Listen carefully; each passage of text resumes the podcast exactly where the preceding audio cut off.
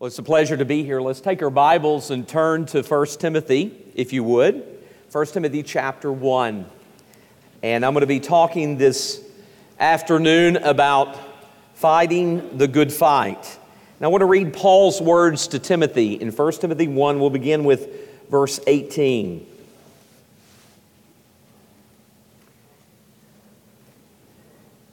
Paul writes, This charge I entrust to you, Timothy, my child, in accordance with the prophecies previously made about you, that by them you may wage the good fight, holding faith and a good conscience. By rejecting this, some have made shipwreck of their faith, among whom are Hymenaeus and Alexander, whom I have handed over to Satan that they may learn not to blaspheme. Well, there's always been both an abundance of timid preachers who are unwilling to wage spiritual warfare against false teaching, and a rarity of bold preachers who are willing to stand and denounce false teaching while declaring the truth. Therefore, the need to call upon timid pastors to be bold did not end with Paul's encouragement of young pastor Timothy. Hugh Latimer was a wonderful example of a bold preacher who pro- proclaimed God's word in the 1500s. He eventually was burned at the stake for his unwillingness to tone down his preaching. He lamented the preachers of his day who would not preach the word of God with courage. In his day, he believed preachers had become soft, in the 1500s, mind you, and more interested in worldly comforts than preaching an unadulterated gospel. So let me tell you what he declared. Listen to these words. He said, Since lording and loitering hath come up, preaching hath come down. Preachers today, he said, they hawk, they hunt, they card, and they dice. He said of his fellow preachers, they're committed to the pampering of their paunches, munching in their mangers, and moiling in their ma- happy mansions. Now, I'm from East Tennessee, and I didn't understand a word of that except to know that he was not doling, uh, doling out compliments. And this is what he's saying about preachers in that day. On one occasion, he was invited to preach before King Henry VIII. And he predictably off offended the king with his sermon, his bold message. So Henry commanded Latimer to preach again the following Sunday and to make an apology. Latimer addressed himself, actually, as he stood before the king. He addressed himself as he began to preach that next Sunday. And here's what he said He said, Hugh Latimer, dost thou know before whom thou art this day to speak? To the high and mighty monarch, the king's most excellent majesty, who can take away your life if you offend him. Thou best not speak a word that may displease. But then consider well, Hugh, dost thou know who hath sent you to preach? Thou hast been sent by the great and mighty God, who is present everywhere and is able to cast thy soul into hell. Therefore, Decide for whom thou wilt speak. And then Hugh Latimer preached the exact same sermon he had preached the Sunday before with even more energy. Praise God for preachers who are committed to fight the good fight. The Apostle Paul didn't want Timothy to go unprepared into battle. He knew the invisible war between God and Satan is a struggle to the death. So he commanded him to prepare for spiritual combat. These are Timothy's marching orders. As Paul says, this charge I entrust to you. In essence, Paul is ordering Timothy to report for duty. This letter begins with Paul urging, you'll see in verse 3, urging Timothy to oppose false doctrines and then Paul, after verse 3, had digressed in verses 4 down to 17 to praise God for his salvation and to clarify the true doctrine of God and the true doctrine of the gospel. And now he returns to the matter at hand when he refers to his charge in verse 18. He means the charge that he had already given in verse 3 for Timothy to boldly oppose false teaching. So, in light of that, he gives Timothy a charge to fight well. Timothy's military orders that we read a moment ago are in accordance with the prophecies previously made about him, Paul said. Most likely, Paul was referring to what happened when Timothy was set apart for the work of the ministry, an event that's mentioned, by the way, more than one time in Scripture. And from the various scriptural references, we know at some point there was an event in which three things happened to Timothy. One, he was given a spiritual gift, very likely the of preaching or exhortation that Paul later reminds Timothy about in 2 Timothy. Secondly, there was a prophecy of some kind that was made over him, of which were given no details of the content of that. And thirdly, the elders laid hands upon him. So the picture we get is of a great spiritual event in Timothy's life in which he was set apart for gospel ministry as various people spoke of his fitness and they spoke of the powerful voice for the gospel that he would become. Remember these prophecies, Timothy. Live them out. Be strong. Carry out the command and fight the good fight. You'll discover that on many occasions the Apostle Paul will say to Timothy, Be strong, be courageous. It's likely that Timothy faced opposition that would tempt a man to be weak and to be cowardly. And here Paul reminds Timothy of when the church set him apart, when they recognized the gifts that God had given him, and he was set apart to do the work of boldly proclaiming the gospel of Jesus Christ. And we see both here and more extensively later in this book in chapter 3 the type of men that churches need to set apart for the cause of the gospel. Men who are willing to fight the good fight. There are certainly bad fights. There are those. Paul tells Timothy to stay away from issues that promote controversy, that an elder must not be quarrelsome. But he still tells him to fight the good fight. Some fights are not worth fighting. Some wars, wars are not worth waging. I would venture to say that most things people fight over, even in churches, aren't worth fighting for and are more sinfully divisive than they are unified. I found that the problem actually usually it isn't that the churches are unwilling to fight. I found that it's not that Christians are not unwilling to fight. It's that they won't walk away from the bad fights and they won't engage in the good ones.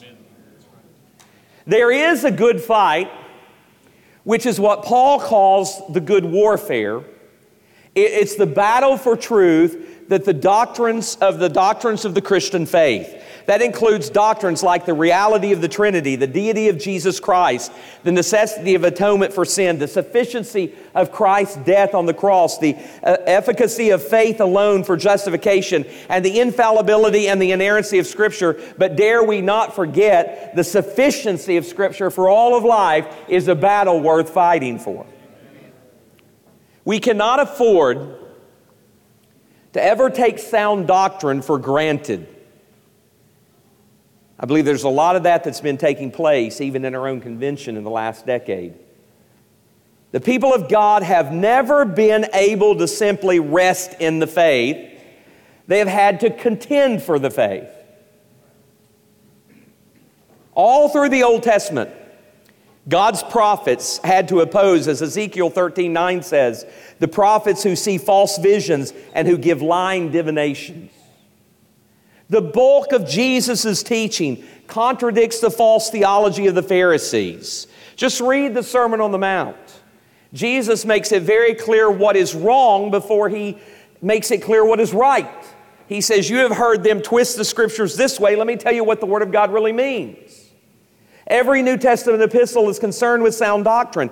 Even the tiny epistle of Jude urges the church to contend for the faith that was once for all delivered to the saints.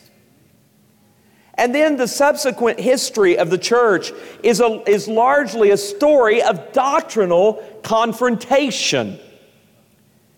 Various councils convened to defend truths such as the doctrine of the Trinity and the sovereignty of God's grace against the man centered doctrines of Pelagian. Pelagius. In the Middle Ages, the way of salvation came under attack. Scripture had to be defended as the sole standard for faith and practice. Christ had to be defended as the sole mediator between God and man. Faith had to be defended as the only instrument of justification. Grace had to be defended as the sole power of God for salvation. The Scriptures had to be, had to be defended as the sole means, the sufficient means of everything that we need for life and practice, all that we need. This has always been the case in history. The good fight continued through the 20th century. There was the fight between evangelicalism and liberalism. There was the fight for biblical inerrancy during the 70s and the 80s that later took place in the conservative resurgence in our own denomination. And here we are now, and people act like if there is any fighting for sound doctrine, that somehow we are abandoning what God has called us to. People act like unity at all costs, big tents that we hear about that allow anybody to come in and make those who are concerned about the expansion of those things to be somewhat contentious, if not a lot so.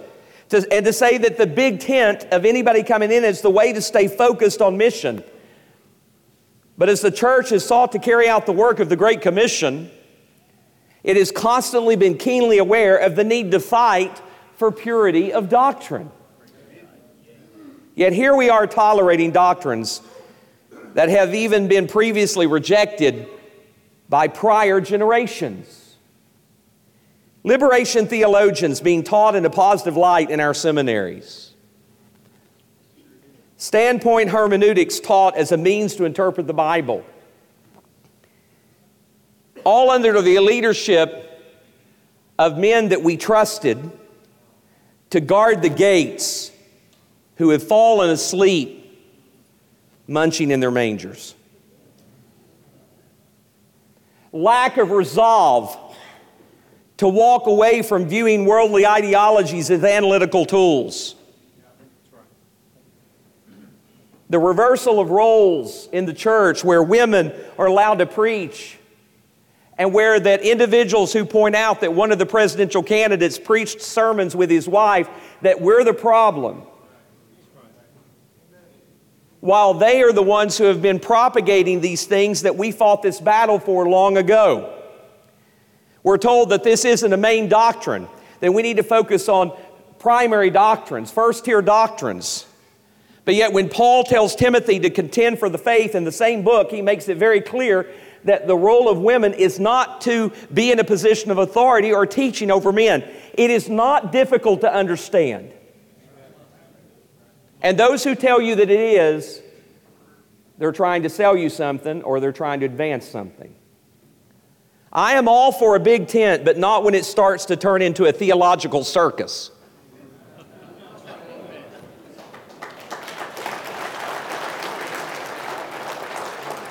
As one seasoned pastor said, there are certain preachers who will draw a horse and say, This is a horse.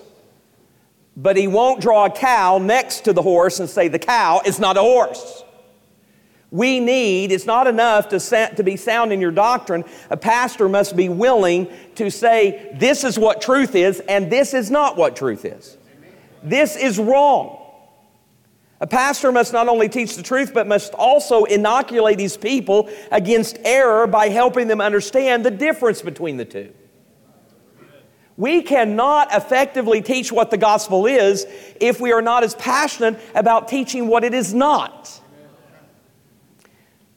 One of the reasons I'm passionate about these things is because I grew up under liberal preaching. I grew up in East Tennessee, and I grew up under, under one particular pastor where the Bible was ignored. Had a my pastor was trained in a liberal Southern Baptist seminary by those who didn't believe in inerrancy. And people say, but aren't we glad that all of our professors and our individuals who are in our leadership believe in inerrancy now? First of all, folks, that, that we didn't get overnight. They didn't get overnight to where they were. There is drifts that take place, as you've heard it said. And we are in a drift. And now we have some who claim to believe in inerrancy but don't see, it, see the Word of God as sufficient. As if God would give the church something, that God would breathe out of His mouth, as, as Paul tells Timothy in 2 Timothy 3.16, that God would breathe out something that wasn't sufficient. That we need worldly ideologies how ridiculous to believe that a worldly, godless ideology that didn't even exist until a few decades ago can assist the church in carrying out the mission that God gave it from the eternal God who spoke everything into his existence, didn't have enough sense, we're to believe, to give us something sufficient to do the work that he's called us to do. 1 Timothy 3:16 when he tells us about the word of God he says it equips the man of God for every good work. Not some good works, not most good works, every good work. And if it's not sufficient, we're in trouble. Truth is, there has never been a time when God's people were not in danger of falling into error. The history of the church confirms the necessity of Paul's charge to Timothy. Until Christ returns, the people of God will be engaged in perpetual war against unsound doctrine. Of course, we work for peace as much as it depends upon us. We should not look for fights. However, anyone who believes doctrinal unity can be achieved without a struggle doesn't understand the history of the church nor the teaching of Scripture. It's not enough to say things like, well, why don't we just, we all believe in Jesus. Uh, why don't we just focus on the mission of taking the gospel to a lost world? As soon as we say that, we must explain who Jesus is what he has done, what difference it makes, and how he is received, the means of accomplishing that mission. There's an inevitable and perpetual warfare between truth and error. The moment you say, why can't we be about the gospel, you put yourself in the position of defining what the gospel, having to define what the gospel is. And how do we do that apart from the inerrant, sufficient word? But here's an important question How do we fight well? How do we fight the good fight? Paul tells Timothy, if you notice in the text there, holding faith, holding faith and a good conscience. This short phrase is actually deceptively comprehensive because, as one author says, it contains what is objectively and subjectively necessary to fight the good fight. On the one hand, we must hold to the objective deposit of the faith.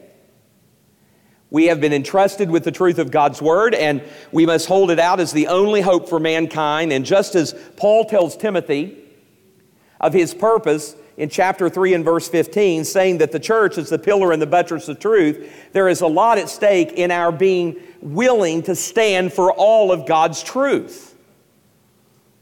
We've got to have a solid grasp on the objective content of our faith if we are to fight well.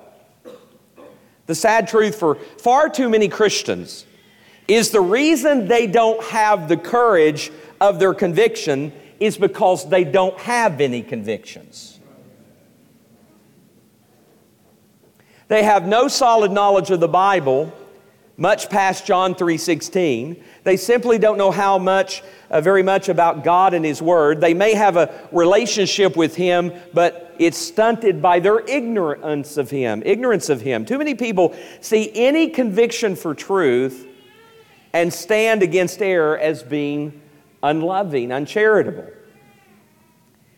In the name of love, they are more than willing to accept any kind of theology that allows for anything, some people are. So, the reason that many don't have the courage of our convictions is because they don't have convictions to start with. We need pastors who will stand in the pulpit and passionately, passionately declare the truth and boldly expose false teaching. And the current battles our churches are facing in our culture require its pulpits to be filled with men who do not wear lace on their skinny jeans.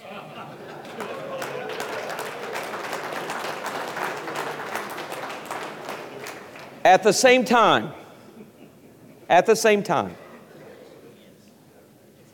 if we're to fight well, we must not only hold on to the faith, we must hold on to a, Paul says, good conscience. For Paul, a good conscience is at the very root of fighting the good fight. The way Paul couples these two together he was saying a good conscience is key to maintaining a sound faith. This led John Calvin to say this a bad conscience is the mother of all heresies. Since a good conscience comes from a good life, Timothy must practice what he preaches. Christian life is as important as Christian faith. You will not stand for God's truth if it's only in your head and not in your heart that it's expressed through your life.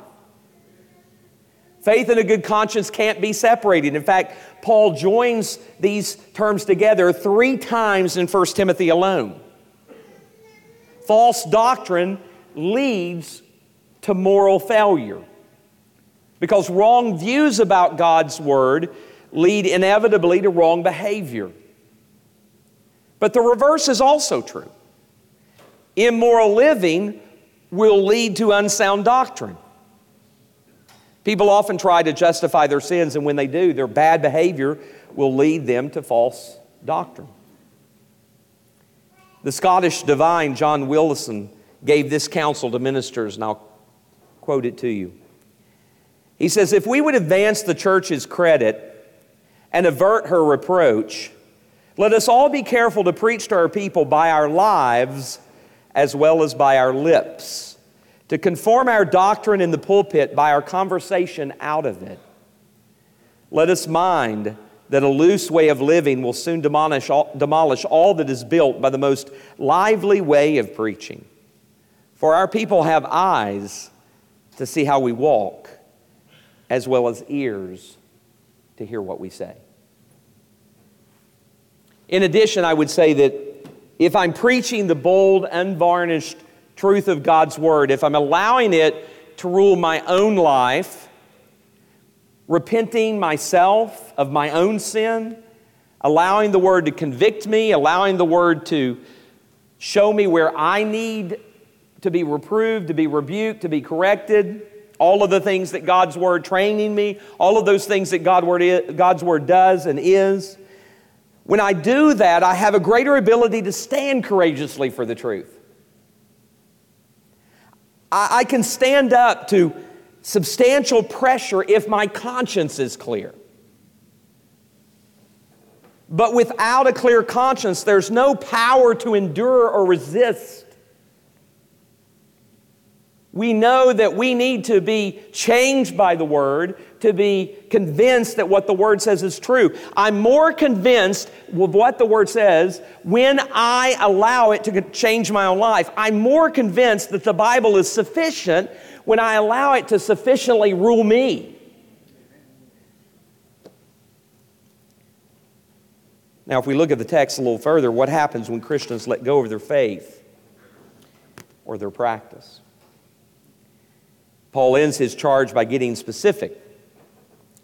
And he gives two tragic examples of men who had shipwrecked their faith. He calls them out by name. So when people say we should never name names, that's not true. Hymenaeus and Alexander. Pretty significant here as we look at them. He says these two men rejected faith and a good conscience and have made shipwreck of the faith. And for this reason, you'll notice he says he handed them over to Satan that they might learn not to be blasphemed. Now, I want to be very clear. I'm not comparing this of handing anybody over to Satan to anything that I've talked about to you er, earlier in this or anything that I've mentioned. I don't think at all that we're at that point, but I think we must be careful because when we begin to drift, we may very well get to that point. And Paul compares the result to a shipwreck. Hymenaeus and Alexander had foundered on the sandbank of false doctrine. Their testimony had turned into the Titanic.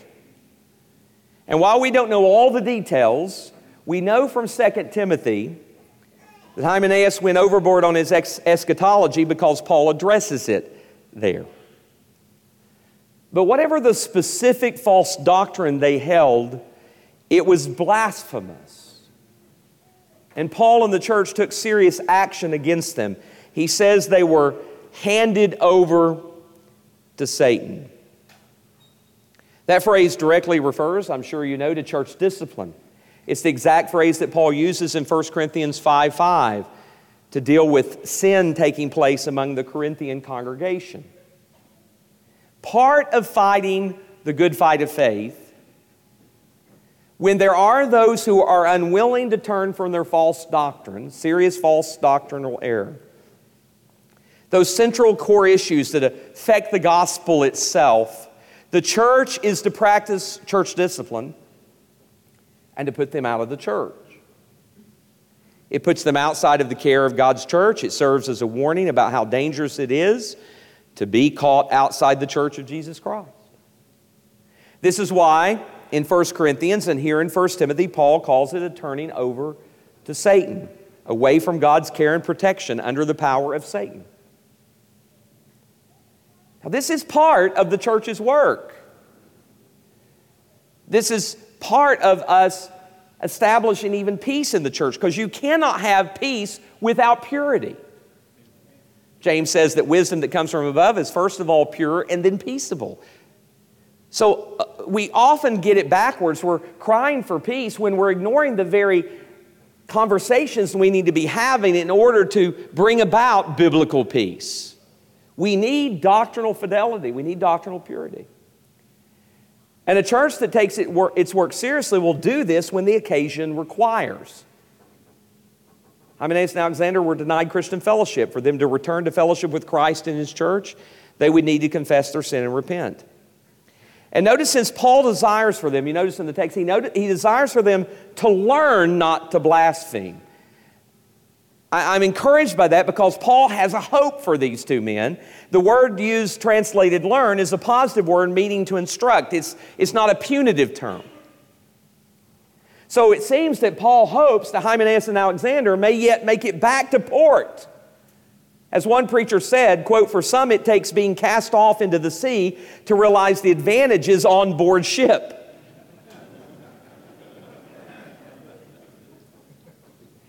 Discipline is not intended simply to punish sin, but also to have the hope for the restoration of the sinner.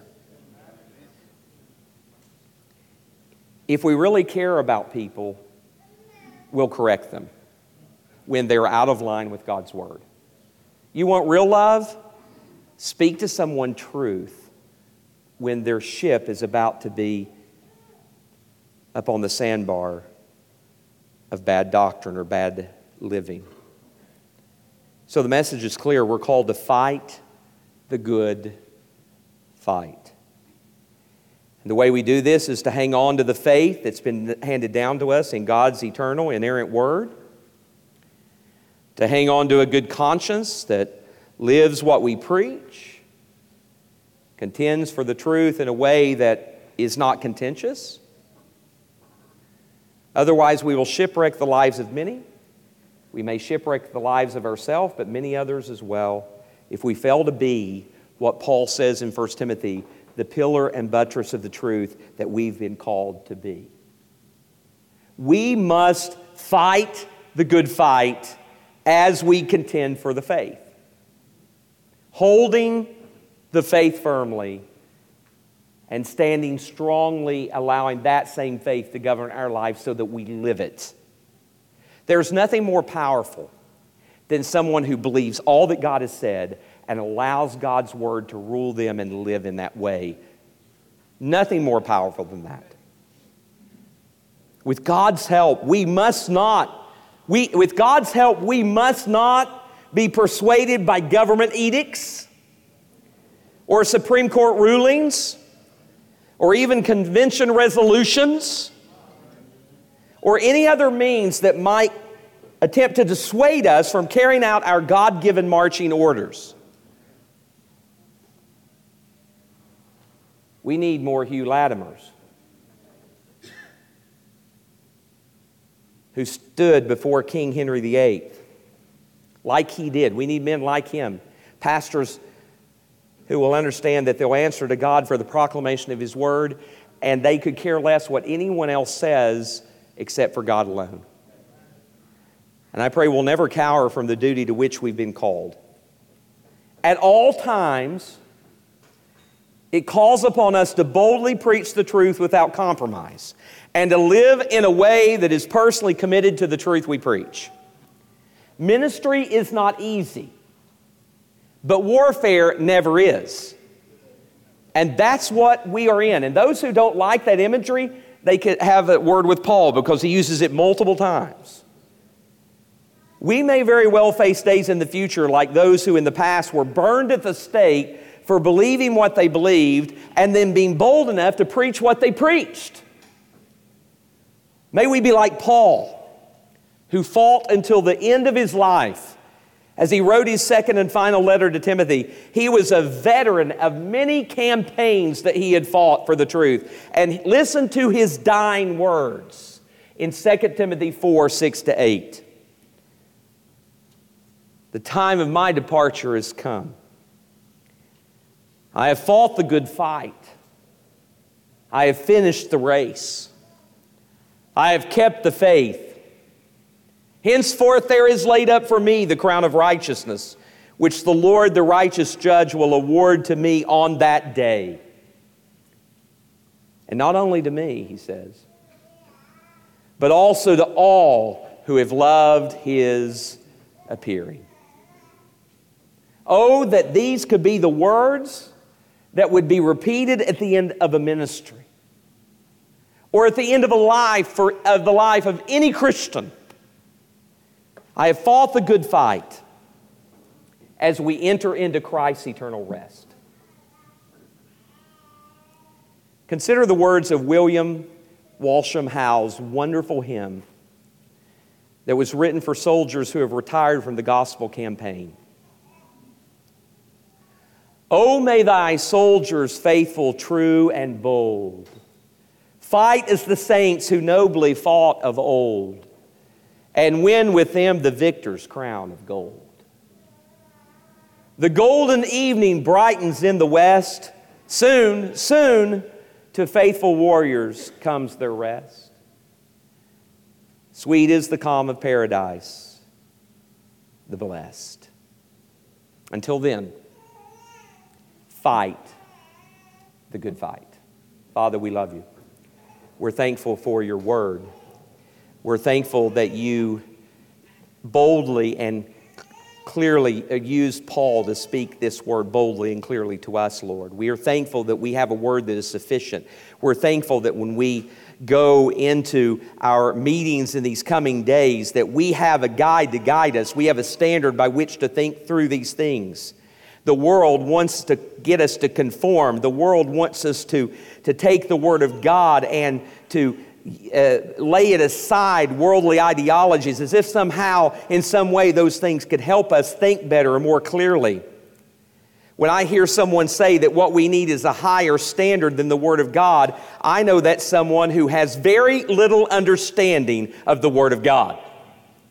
And I pray that we will fight the good fight and that means we will do it in a way where we contend for truth as is in your word. And we will do it with a good conscience, where we will allow it to examine our own heart, hearts, to convict us, to reprove us, to rebuke us, to train us, so that we may be equipped for every good work. In the precious name of Christ we pray. Amen.